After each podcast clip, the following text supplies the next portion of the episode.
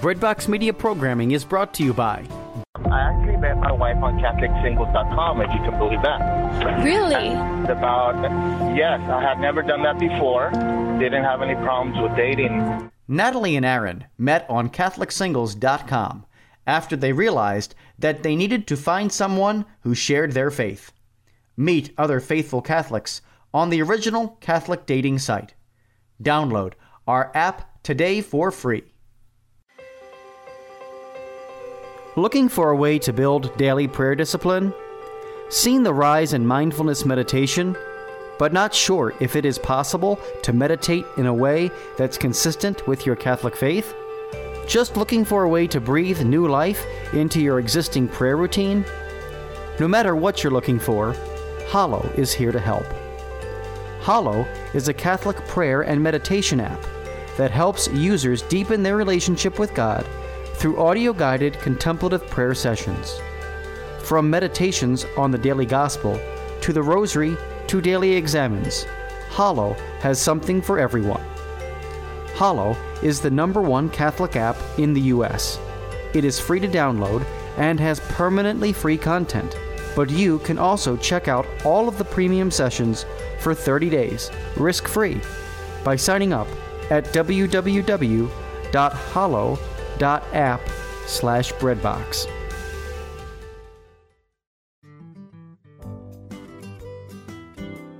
Judy Hehr was a bankrupt, homeless, drug addicted college dropout on the brink of divorce, but is now a seminary graduate and devoted wife and mother of four children. What happened? Find out in her autobiography, Shattered How God Restored My Heart and Life. Her journey of faith has been called brutally honest, truly inspiring, profound, heartbreaking, and life changing. Shattered is available now for only $15 on her website, judyhehr.com, on amazon.com, or at your local Catholic bookstore. As Judy says, it is never too late to become the person you deserve and desire to be. So stop wishing for change and start doing something about it by reserving your copy of Shattered today.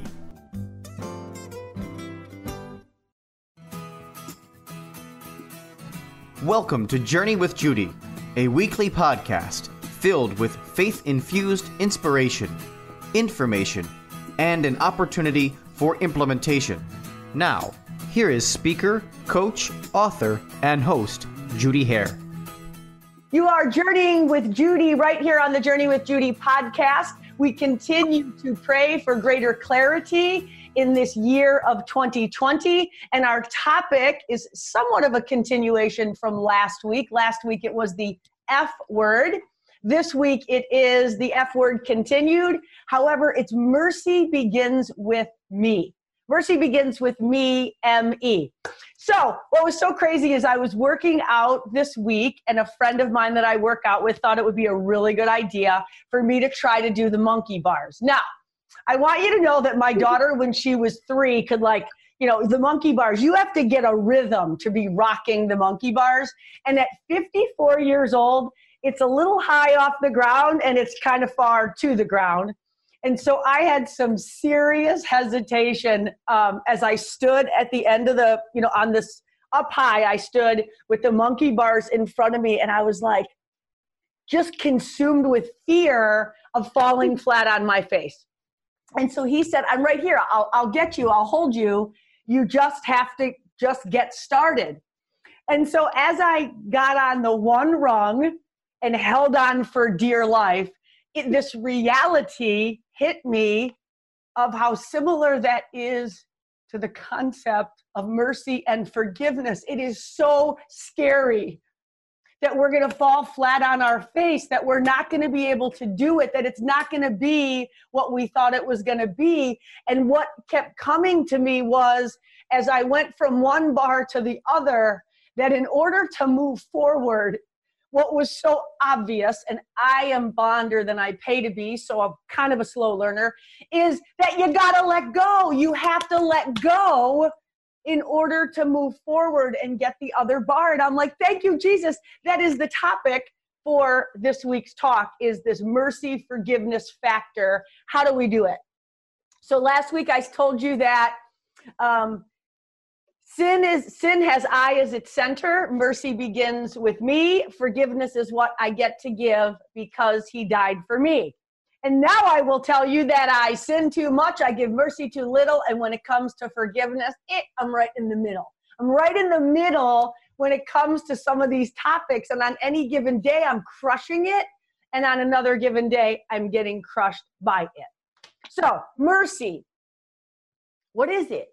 I can tell you it's a word that is in scripture 240 times. 240 times. For those of us who attend Mass, it is the word most used in our liturgy, especially during the highlight of our liturgy, which is the Easter season, or excuse me, Lent, which precedes the Easter season. And we use the word mercy 15 times. We are begging for it because we are so in desperately desperate need of it.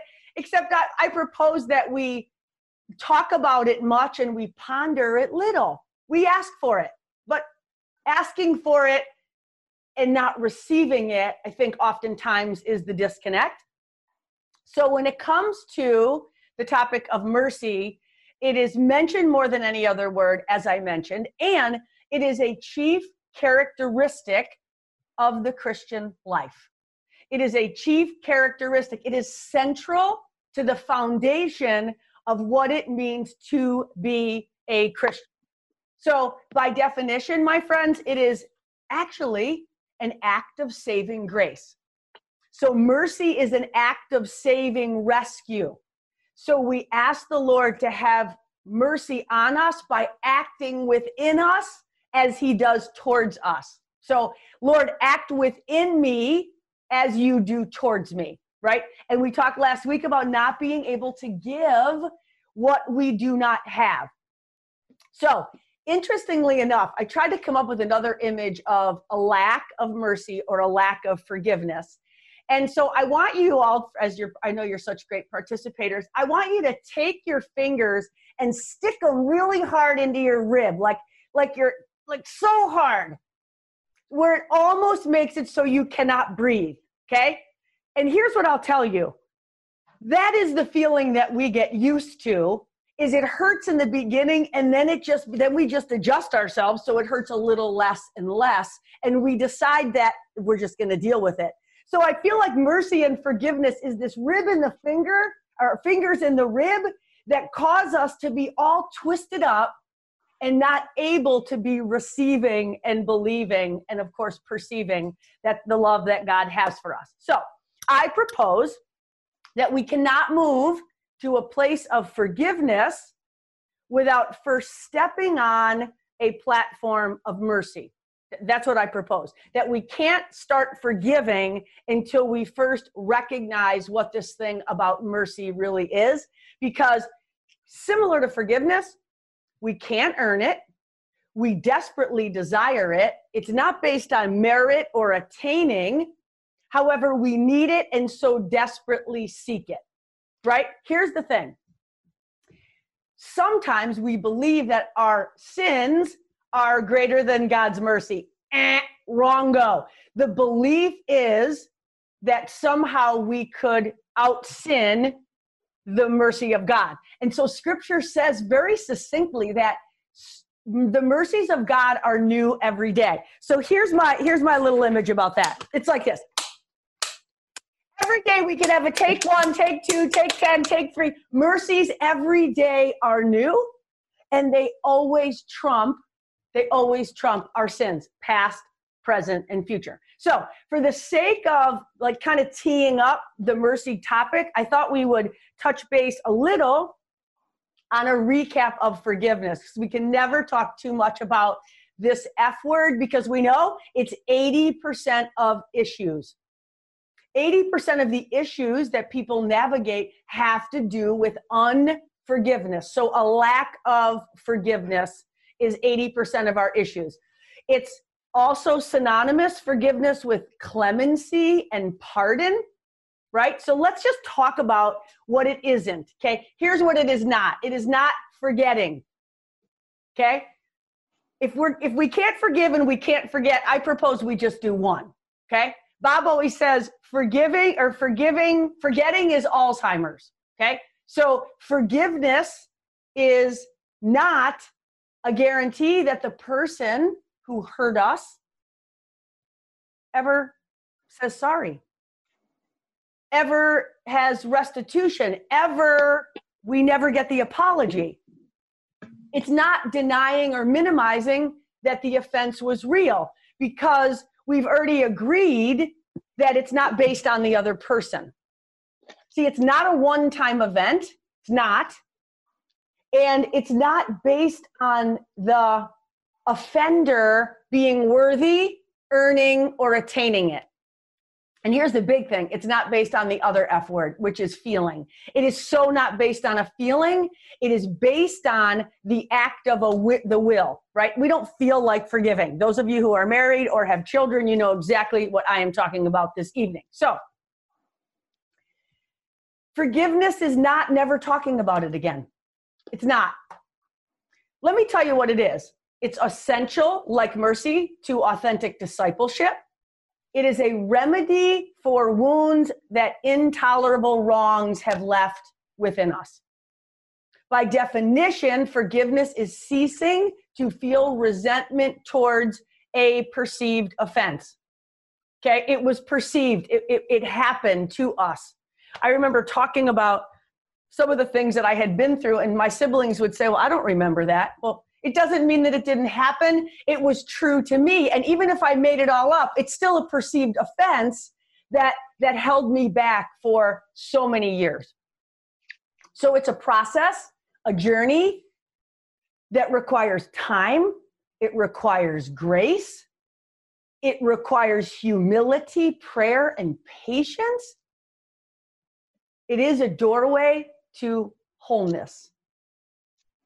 It is necessary for the love of God to flow freely through us. So I think I mentioned the garden hose that we know flows um, much different than when someone steps on it or bends it at any point. The flow absolutely is affected, similar to God's love and mercy and grace, when it either just drips out or it flows out with a, with a force. And lastly, I would say that it is empowering, it is transforming, and it is cleansing. Okay? So it's birthed out of love for God. So, out of our love for God, which of course is in response to his love for us, we can fathom this possibility of forgiveness. It's saying you owe me nothing, you owe me zero, no matter what you did whether you did it on accident, purpose, whether I caught you, whether you confessed, it doesn't matter. It says you owe me zero. It's over and done with. Debt paid, right? Because we know that Jesus paid a debt that he didn't owe because we owed a debt that we couldn't pay. So it's as if we say, I drop all the charges against you. We know that forgiveness is setting the prisoner free and realizing we were the prisoner so here's a couple thing, couple steps, four to be exact, in terms of moving towards a place of forgiveness. Number one, we acknowledge. Those of you who work with me have heard me said, say, give me a fab. How do you feel about what thing because of what thing? So, in other words, the acknowledgement says, I feel this way about this thing. I was hurt. I feel blank. It's just acknowledging the reality of it, number one. Number two is accepting that it mattered. It absolutely mattered. I have three sisters. To this day, as a 54 year old woman, I long for their approval. Now, I've already reconciled to the fact that I am not getting it at all, not ever. The fact is, it doesn't change that I want it. It does not change. I have accepted the fact that these things happened. These things are not going to happen. And so I had first admit it and then I accept it because it mattered. For many of us, the things that we are holding on to have changed the trajectory of our life. It has impacted how we love, how we are in relationship with spouses, with children, with others. So we acknowledge it, we accept it, and then we decide, we make a decision to forgive them. And not only then, we make a decision to forgive us. And the fourth thing in terms of steps is I start a healing process. Heal. I stop picking at the scab. I take my fingers out of my rib. And I allow for the healing to move that woundedness to a place of being a scar that we can slap, we can talk about, we can look at it. And when it is healed, it is stronger than it's ever been before. And when we do these things, it's so much more likely that we won't just be talking about forgiveness, but we will actually start living as if we were and are forgiven. So here's what I love too it's a verb. It's a verb, it's an action word. It's like we it's something that we have to do because deciding isn't enough. We have got to do something about the forgiveness topic. So here's the thing similar to mercy, forgiveness and mercy sit in this place of being an invitation. Right? We all want to be invited everywhere. I always I like to be invited. I usually get um, uninvited because I never respond to the invitation because I think that everyone's invitation is like God's without expiration, without expectation, and actually, that's not the way other people invite us to things or into relationship. A lot of times it has some expectations, some expirations. And so the mercy and forgiveness of God is an invitation to reconciliation.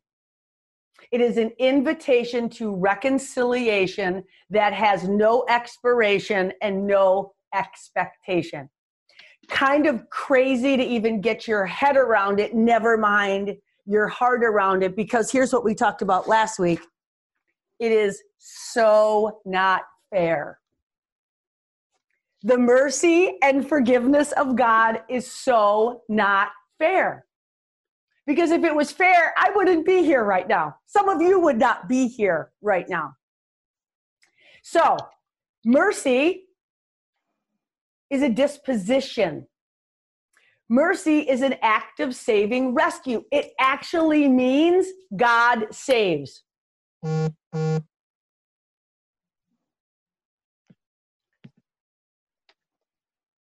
We say, Lord, have mercy. And what we're saying when we say that is act within us as you do towards us, which I mentioned. Act within us as you do towards us. So, what's so interesting is God, we, we're commanded to be merciful as our Heavenly Father is merciful.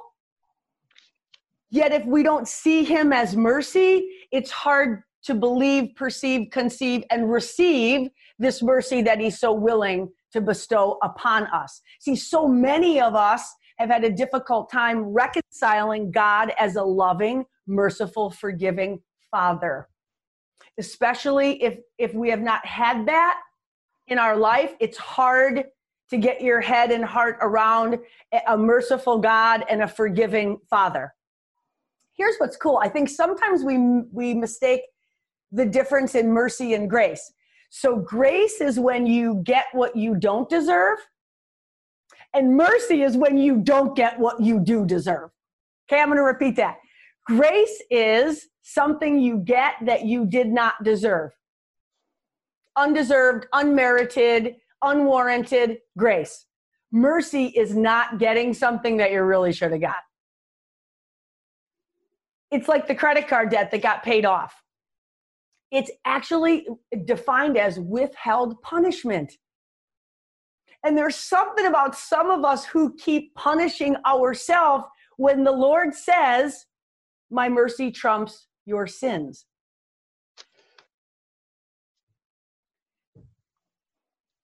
So the contradictions in my life have been an absolute sign of God's mercy. Like, I'm so happy for all of my imperfections because I am in such desperate need of the mercy of God. I never knew that. And now I know it, and I know I can't earn it, I can't attain it, and He just withholds punishment. Now, as a if you're a parent or you're obviously a child of a parent, there's been so many times when you have withheld punishment or your parents have withheld punishment from you. And at no point did you ever say, Oh, come on, just punish me. Punish me more. My kids are their whole life would say to me, Mom, your punishments do not fit the crime. Like you need to have a new jury because the punishments in our house never fit the crime. So here's uh, uh, Psalm 136 says, His mercy endures forever. In that psalm, it says that same statement, that same verse, His mercy endures forever. His mercy endures forever. It says it 16 times. Now, that's only not for me who's blonder than I pay to be. That's for everybody who needs to be reminded that it endures forever. No expiration, no expectation. Psalm 103 says, God does not treat us as our sins deserve, nor does he pay, repay us in accordance with our inequities. So he doesn't treat us as, as we deserve, nor does he repay us as he really would and could if he wasn't God. Like that is so crazy to me. So we're sinners that need saving. We desire it. We need it. We ask for it. We get it even though we didn't deserve it. And we still say, oh no, I want to pay more. I want to stay imprisoned. I want more of a punishment. And God, if you're not going to give it to me, then I will. Isn't that crazy?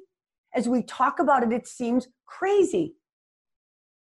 Because the love of God is so not fair. And it's as if God has an eraser bigger than this, and He's like, I erased that already. I erased that. It is gone. It is off the page. And we're like, oh, I think there's a shadow of it there. If I if I look hard enough, I can still see that thing that Jesus erased. So, some of my favorite scriptures are the Samaritan woman who got some mercy and came to know Jesus, the Pharisee and the publican. Some of you remember that story where the Pharisee was uh, saying, or the publican was saying, I'm so glad I'm not like him. It was a comparison of, well, look at me, at least I'm not like him. Meanwhile, the other one was face down in shame and guilt, feeling so unworthy. And the Lord was so beautiful how he, he just got in there and said, You who's looking up, look at me. You who's looking down, look at me, because the measuring stick is me. So being glad we're not like somebody else or somebody believing that we're better than them, the Lord says they're equal in terms of sinfulness because we're not recognizing from a place of humility who God is and who we are. And in other words, who would we be without him? Right? I love the definition C.S. Lewis has for humility. It's not thinking less of ourselves, it's thinking of ourselves less often. I love that. So, your sins are not greater than his mercy. And if you believe they are, my spiritual director said to me, then Jesus died in vain. So imagine trying to, to reconcile that Jesus died for everyone but you. Because if we don't believe this, then, then that's what happened. It was in vain for the intended purpose was not carried out. So I love this quote leave the past to God's mercy, the present to his love, and the future to his providence. I don't know which saint said that, but one of them said, Leave the past to his mercy because it's withheld punishment. You ain't getting what you deserve, and be glad about it. Leave the present to his love, which is always to desire the highest and best for you and me and the future to his providence because he is a God that provides. And sometimes he doesn't provide at all like we had hoped or believed he would. And it's nonetheless always for our highest and best good. Okay?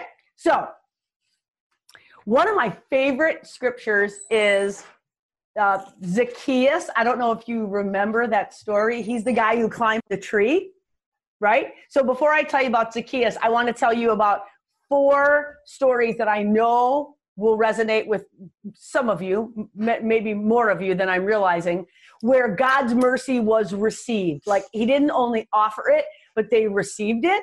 It was the woman caught in adultery, it was the other sinful woman, it was the hemorrhaging woman. Remember that for 12 years? And she touched his cloak and was healed immediately. And then, of course, the story that we hear over and over is the prodigal son. So all of those, like the prodigal son, remember the one son had zero mercy for the other son. And the son who received God's mercy, he got the biggest party ever. And this, the other son was too busy worrying about what his brother wasn't doing rather than just worrying about what he was doing. So, one of my favorite, besides those few uh, scripture stories, is Zacchaeus like I love the story of Zacchaeus. And here's the thing about scripture is I'm sure you can relate to when you when when if you have ever been in, in front of a baby and when babies start to find their way around, a lot of times we put them in front of a mirror, right? And they think it's another person until they realize, wait a minute, that reflection is me.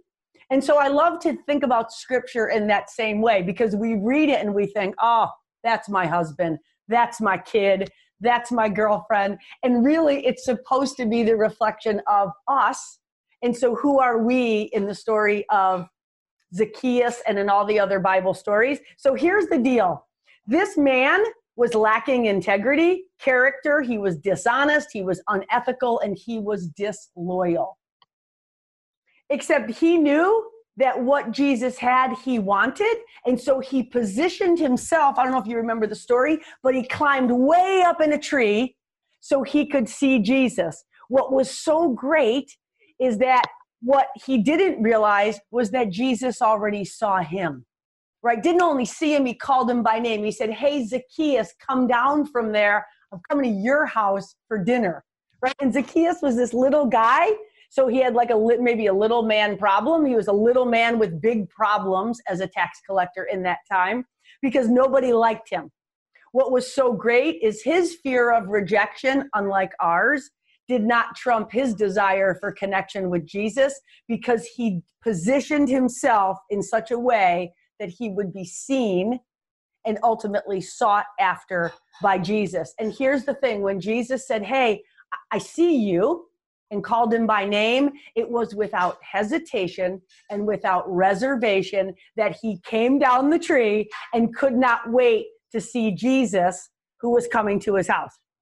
So it's so not fair. People were yelling, This is so not fair. And the fact of the matter is, my friends, it is so not fair. So when it comes to Zacchaeus, similar to us, we got to want to be found. We have to want to be saved. We have to want to accept this invitation to reconciliation, regardless of if we believe there's an expiration or an expectation. Because Jesus is, was, and always will be seeking, saving, loving, and forgiving.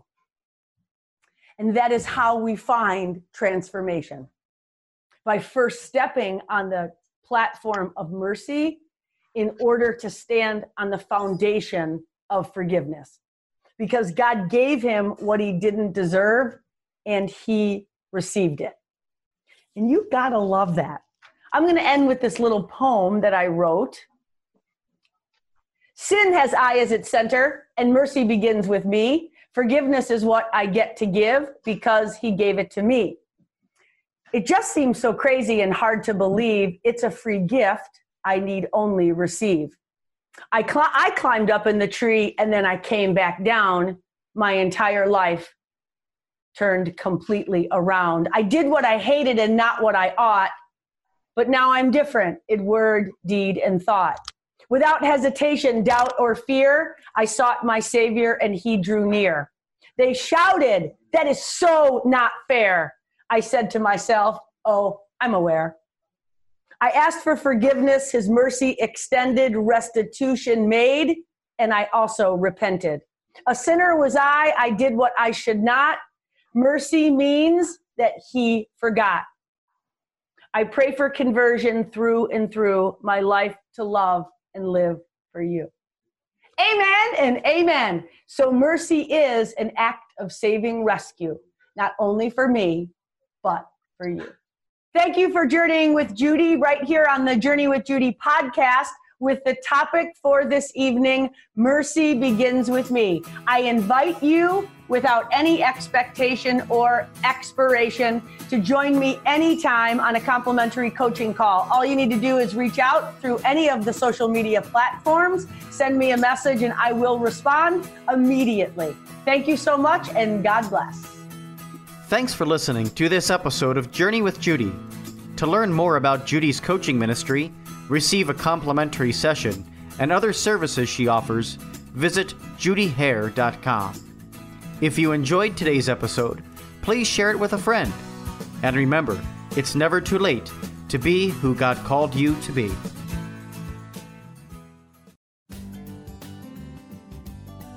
Looking for exceptional coffee delivered fresh to your door?